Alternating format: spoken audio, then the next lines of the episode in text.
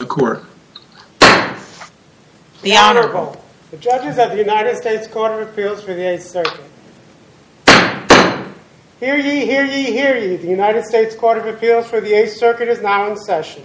All persons having business before this Honorable Court will now draw near and they will be heard. God save the United States and this Honorable Court. Good afternoon, everyone. We uh, are assembled in this virtual forum to proceed with oral argument in the called case, and uh, counsel is prepared and ready. So, uh, Mister Magid, if you would, please proceed. Yes, Your Honor. Thank you. So, may it please the Court, I'll start out with a, um, a quote actually from uh, Respondent's own brief, um, and that's, the law is clear that courts do not exist to second-guess university disciplinary decisions. Instead, a court's role is to ensure that the result, right or wrong, stems from a fundamentally fair process. Put otherwise, uh, by defendant's own standard, the complaint in this matter would be properly dismissed if the court believes that reading it in its entirety uh, and assuming all facts as true, the complaint describes a fair process.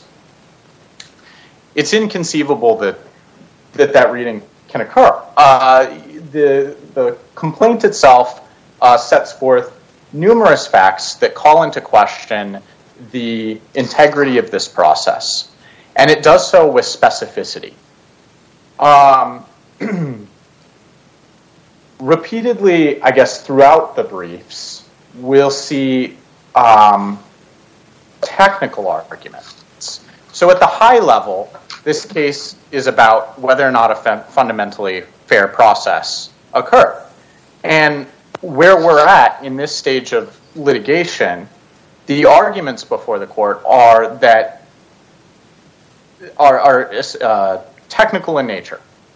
Um, Counsel, Judge, Judge Donovan dismissed with very specific reasons for each of the claims.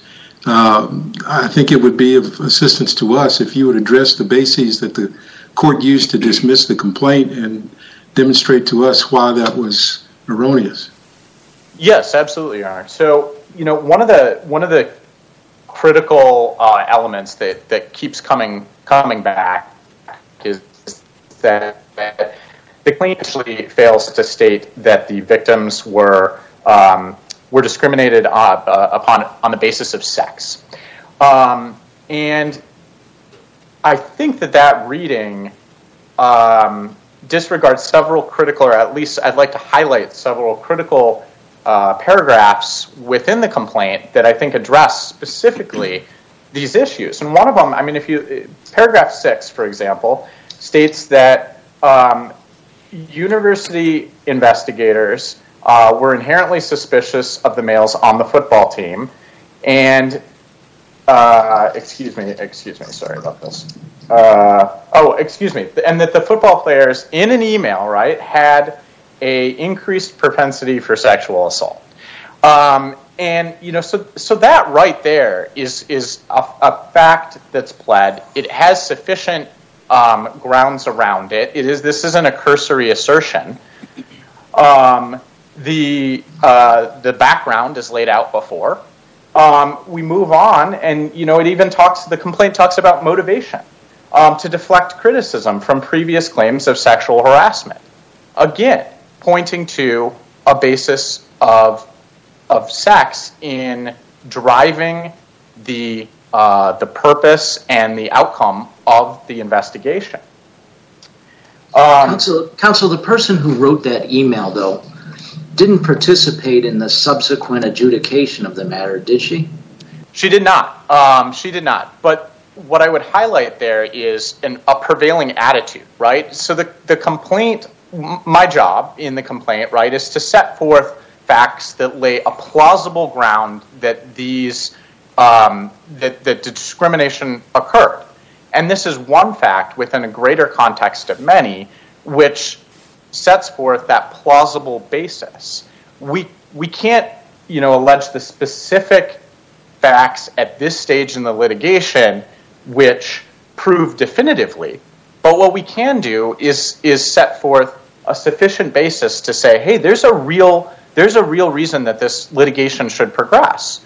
Um, and, and it's not just based on a, an allegation without basis. Um, there, there are very real facts surrounding the um, the investigation and, and what occurred within to merit further investigation, for, you know, further dialogue on this subject. Um, discovery. You know, many of the arguments that the that the court uh, address are fundamentally factual arguments. They're, they're the facts of the case, and, and there's factual assumptions within them.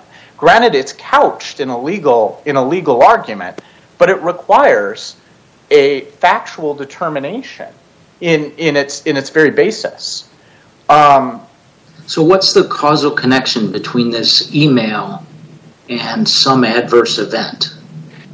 The email was, um, as pled in the complaint, the email was written by the direct supervisor of the investigator, um, showing that at least within that department, or the E O C uh, uh, department, there was a prevailing attitude of questioning Um, whether or not specifically male, and we do put in the in the complaint, male football players had an increased uh, propensity for sexual violence.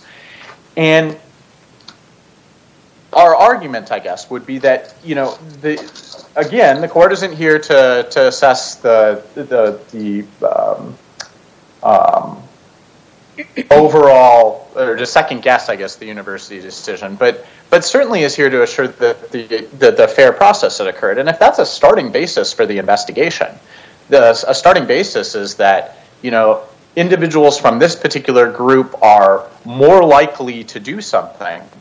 Well, that you know that that fails in the in the basic premise of what should be fair um, and an impartial process.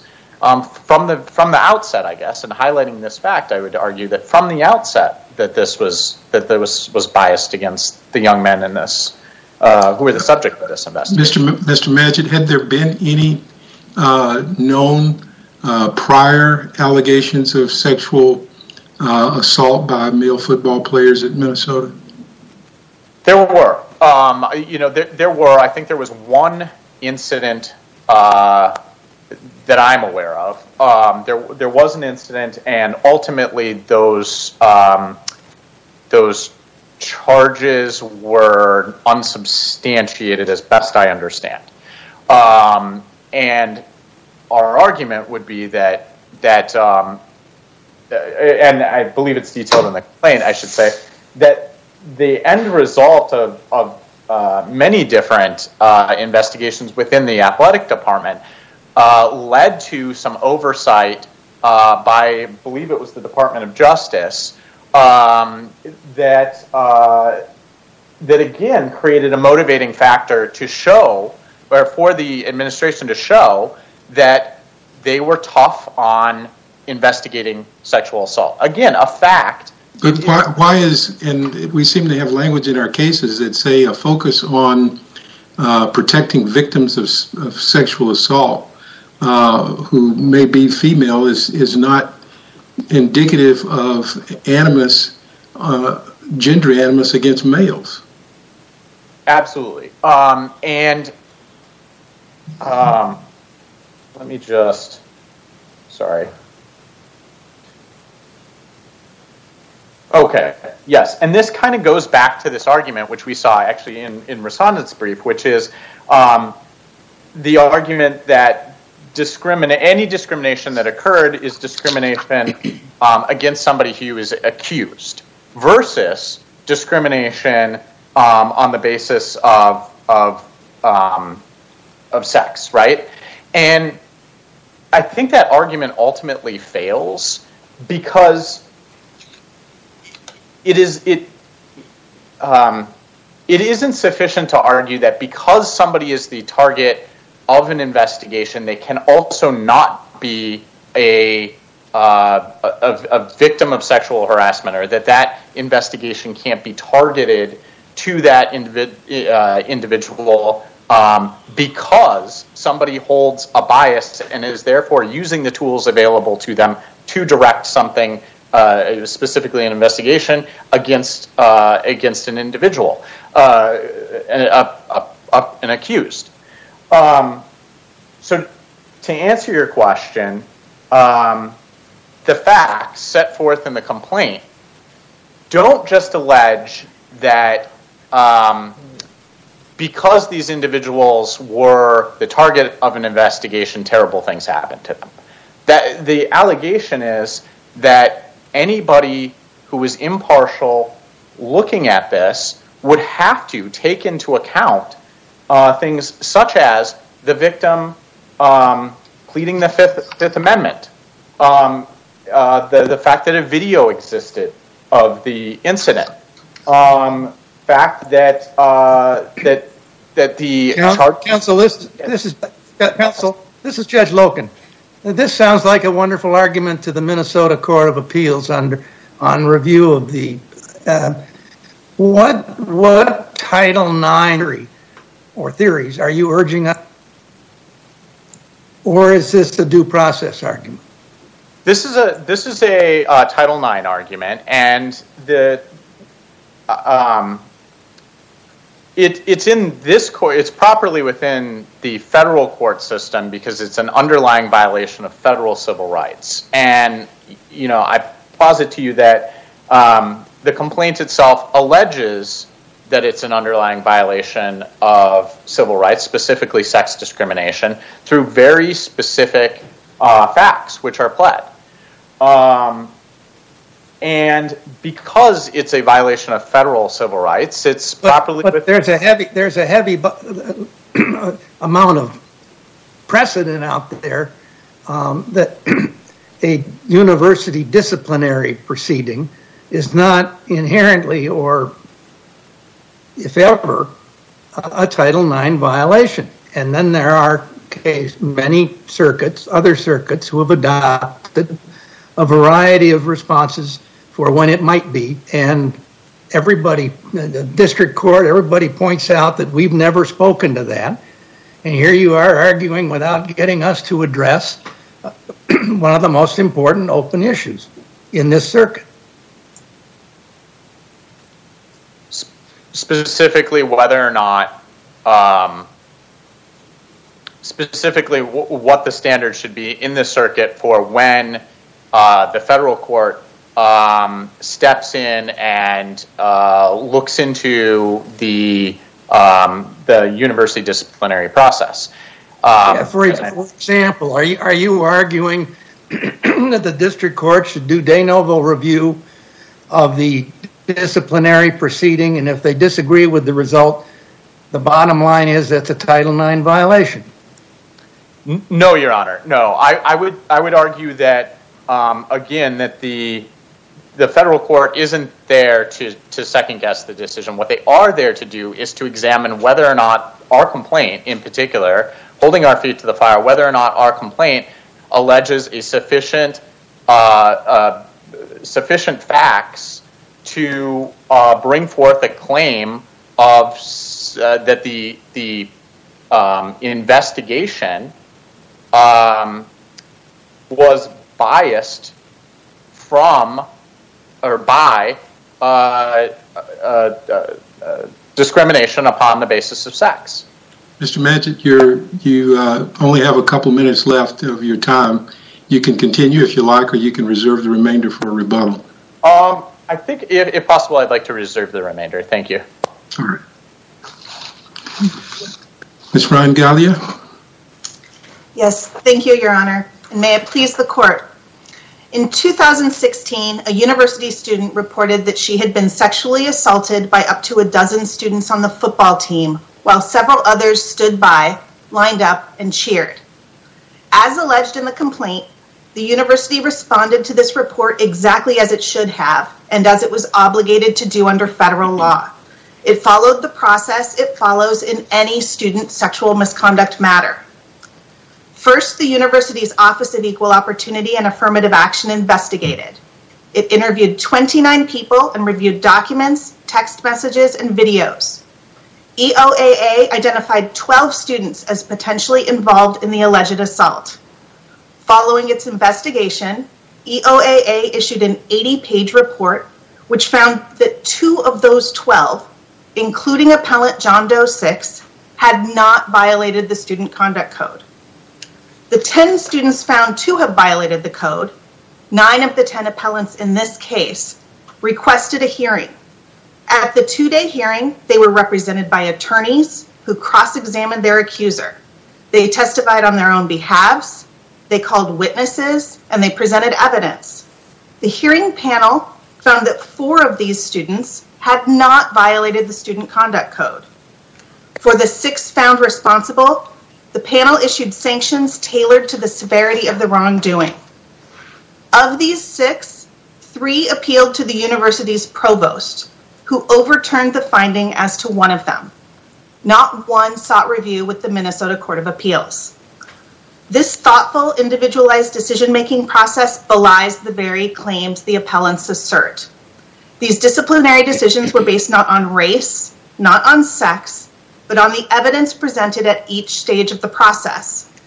To infer otherwise from the complaint would be unreasonable, and therefore the university, President Kaler, and Tina Marisam respectfully ask this court to affirm. In his argument, Mister Magid addressed the appellant's Title nine sex discrimination claim. And this court has made clear that for a plaintiff to state a claim that um, a Title nine claim in the context of a disciplinary decision, that plaintiff must allege that he was disciplined because of his race. And the appellants point to a specific email as their evidence that they were discriminated against on the basis of um, sex. I'm sorry, I said race, I mean sex for Title nine purposes. Um, and they characterized this email as um, asserting that male football players had an increased propensity for sexual assault. But a reading of the complaint shows that that's a mischaracterization of the email. At paragraph thirty-three of the complaint, um, it's detailed that a year before the alleged assault that underlies this case, there was a group sexual misconduct matter involving several players on the football team. E O A A investigated that allegation as it was obligated to under federal law and found um, that one student had violated the student conduct code in connection with that event, and that other students had violated the student conduct code by um, obfuscating and falsifying information. That's alleged in the complaint. Following that incident, the director of the Office of Equal Opportunity and Affirmative Action, and you can see this in paragraph thirty-four of the complaint, sent an email to the athletics department saying there was a concerning pattern of behavior by university football players. In other words, this email followed a specific event and was um, fulfilling the university's obligation under Title nine to provide an educational environment free of sexual harassment. Um, E O A A was following up as it should have. Um, Counsel, no, this is Judge, yeah. This is Judge Smith. Were there any other incidents other than the one mentioned? Uh, one typically doesn't produce a pattern. Um, there are no other incidents alleged in the complaint. So, and if that's the document we're with at this point. Um, so, then, so then why doesn't the email show at least some tendency to prejudge the situation against the male athletes? Because I think the email shows an effort on the part of E O A A to engage with the athletics department to address this concerning pattern. But there is no pattern. Um, the email speaks for itself. It is not appended to the complaint, um, but it does detail more information than simply the one event. And certainly I think that a group uh, sexual harassment event involving multiple players on a football team within one calendar year of another event, that in itself could give rise to a concerning pattern. It doesn't mean that um, E O A A investigated with um, you know, blinders on to find these students were re- responsible. In fact, the investigation found that two were not responsible, and the university process at every stage made nuanced decision-making. If the university were on a mission to find that male um, student athletes were had a, I think, the phrase was increased propensity for sexual assault, I think that the conclusion of this um, disciplinary proceeding might look very different. But in fact, E O A A did not find that all of the um, all of the respondents were responsible for violating the Student Conduct Code. The Independent Student Sexual Misconduct Hearing Panel um, reached slightly different conclusions and found that several other players were not responsible for violating the Student Conduct Code. And then the provost um, found that one of the students who, who had been found responsible by the panel was not responsible for violating the Student Conduct Code. Um, so before the that, before that, wouldn't there? Correct me if I don't have the facts, because they get a little complicated in this case. But weren't the people who were involved in either creating or receiving that email involved at least in a preliminary decision to, um, I don't know if it was to suspend members of the team or something like that? So why wouldn't that at least be enough to state a plausible claim that um, there was bias against males and that it at least resulted in this uh, suspension? I mean, I understand your argument maybe that it got cleaned up later on with the provost and others who weren't involved in that email. But what about just with respect to the suspension of the teammates? Well, I think there are a couple of different kinds of suspension that are alleged in the complaint and are often conflated in the complaint. Um, not one of the accused um, students was ever experienced a suspension of his studentship until after the disciplinary hearing process reached its ultimate conclusion. So until for the one, the ones who appealed to the provost, that suspension or expulsion was stayed until the very end of the disciplinary process. Um, not one student athlete was suspended from the football team until after this investigation came out. And it was not the decision of the author of the email to take any action with respect to benching some of the student athletes for a single postseason football game. The people who were implicated in the email were not involved in that decision. And the complaint makes clear that, that was those were different decision makers. Counsel, it seems to me you are overlooking the, the effect of destroying uh, their N F L prospects as a protectable interest, as well as their, quote, status as students. Are you rejecting the Seventh Circuit's uh, analysis to the contrary? I, I don't know that it is alleged in the complaint that their N F L prospects were destroyed. Um, It's alleged in the complaint that certain football players were not able to participate in a single. Well, they football. weren't helped. They weren't helped. But by the time, by the time they were, some were expelled. it, had, it had been accomplished. Now that's a. We're talking. We're getting into due process, protectable liberty interest. But it seems to me it overlaps the ninth, the ninth uh, Title nine analysis. Um. I, I see that more clearly through the due process lens, and I appreciate you raising that, Your Honor, because I think that no action was taken against these students um, without notice and an opportunity to be heard, which is what is the university's obligation to provide under the due process clause. And no student, the only um, action taken against a student prior to the full Student Sexual Misconduct Subcommittee hearing was the students were benched for a single football game. They were never removed from the team. They were never deprived of um, access to athletics facilities. Um, students are benched from football teams for reasons, a variety of reasons relating to violation of team rules. And to the extent each benching raises um, a due process deprivation issue, when no court has found that there is a constitutionally protected right to participate in a single postseason football game, Um, I think that goes beyond what the university's due process obligations are and certainly implicates qualified immunity for President Kaler and Miz Harris. Counsel, excuse me. excuse me. Let me ask you another, a different question. Will you distinguish the Shrake versus Arizona State University case for me? I'm not familiar, familiar with that case, Your Honor. The Ninth Circuit decision in July of this year? I'm not, I'm sorry.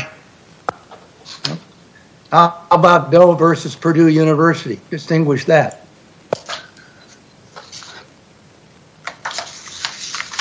Um, I would be happy to submit a supplemental letter to the court, but I am not, um, I've read Doe versus Purdue University, but I'm not recalling it specifically at the moment, Your Honor. How about Doe seven through ten with respect to their due process? Um, as I understand it, it's pled that they weren't given any notice that there were allegations against them. Um, so, at least initially, how were they given um, notice and therefore due process? So it is alleged in the complaint um, that Jane Doe had a spotty recollection of the events of the night when she made her report to police and to E O A A. So when E O A A investigated, it, it interviewed twenty-nine different witnesses. Um, at the end of the conclusion of that investigation, it found that a, it, it made a preliminary finding. It's just a report that goes to the Office for Community Standards that Doe's seven through ten, um, it was more likely than not that they had violated the Student Conduct Code by engaging in sexual harassment by being um, in, in, in the apartment where the assault happened.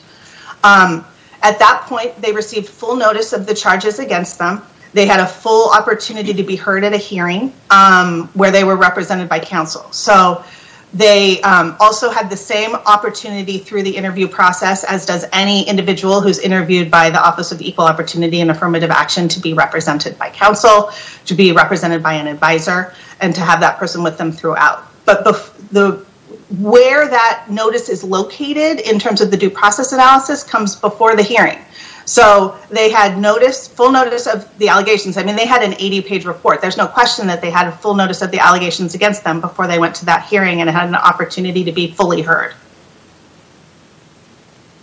Wasn't there some preliminary discipline taken against them prior to that full hearing, though? Um, to the extent it can be characterized as discipline, the only discipline alleged in the complaint that was taken against them is that they were benched for the single postseason football game. There's also an allegation that the university restricted all of the student athletes' ability to register for classes and to obtain their transcripts. Um, but there's no allegation that any one of them ever attempted to register for classes or obtain their transcripts. So I don't know that that can be a constitutionally protected deprivation.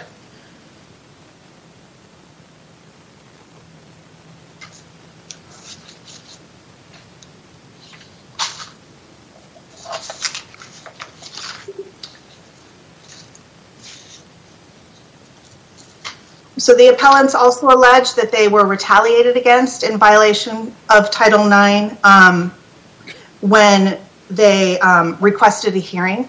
And um, the, the appellees are unaware of any authority for the proposition that requesting a hearing constitutes protected conduct under Title nine for retaliation purposes. The court in Jackson versus Birmingham Board, versus Board of Education, I'm sorry, characterized that protection as retaliation Um, against individuals because they complain of sex discrimination, and requesting a hearing that is provided under the due process protections of the university process does not constitute um, protected conduct for the purposes of a retaliation cause of action.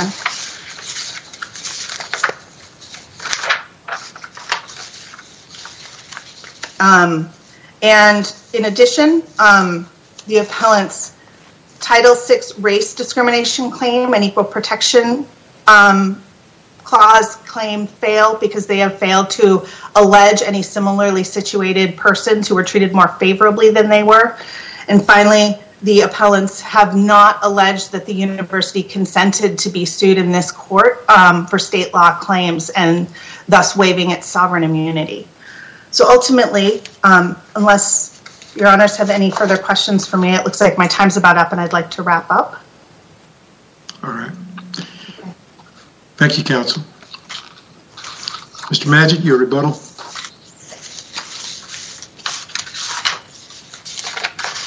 Your, your mic's muted.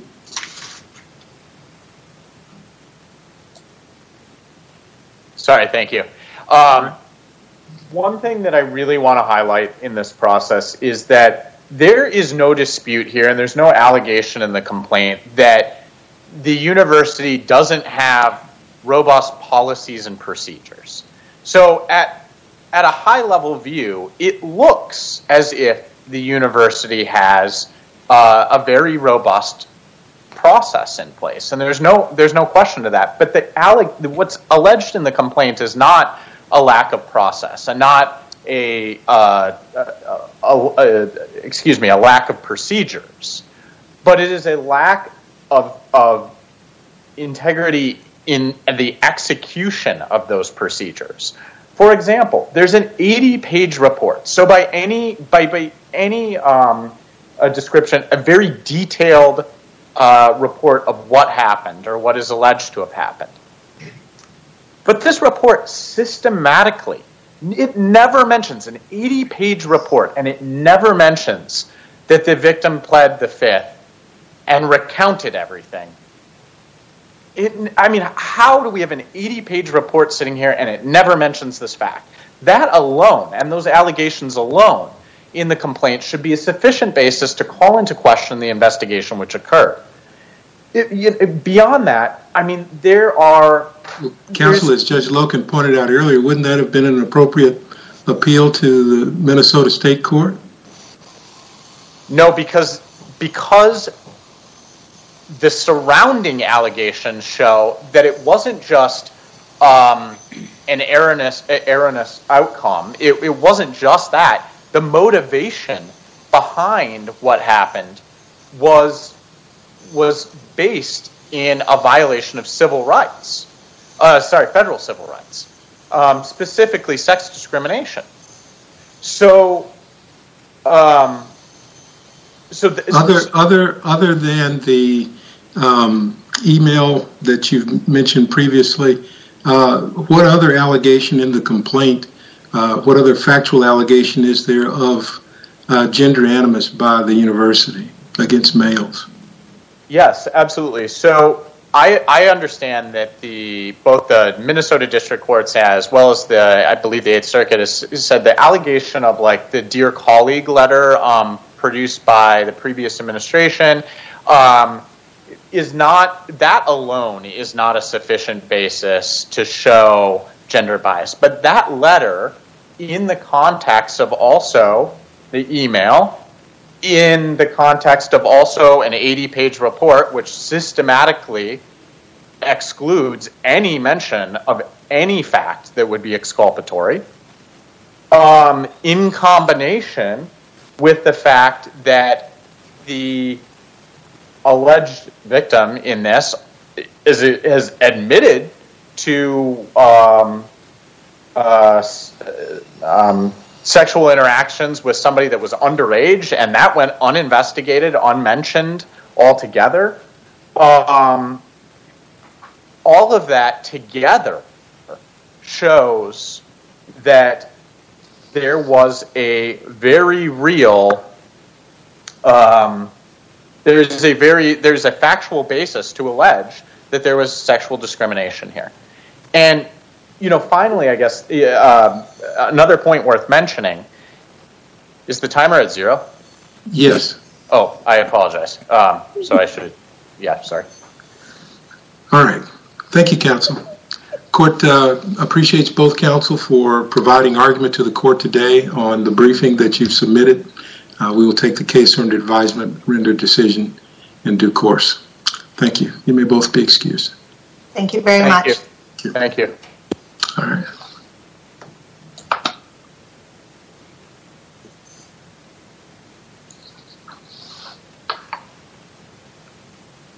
All right. Uh, judges, I'll send you a, a uh, invite in just a few moments. It's two.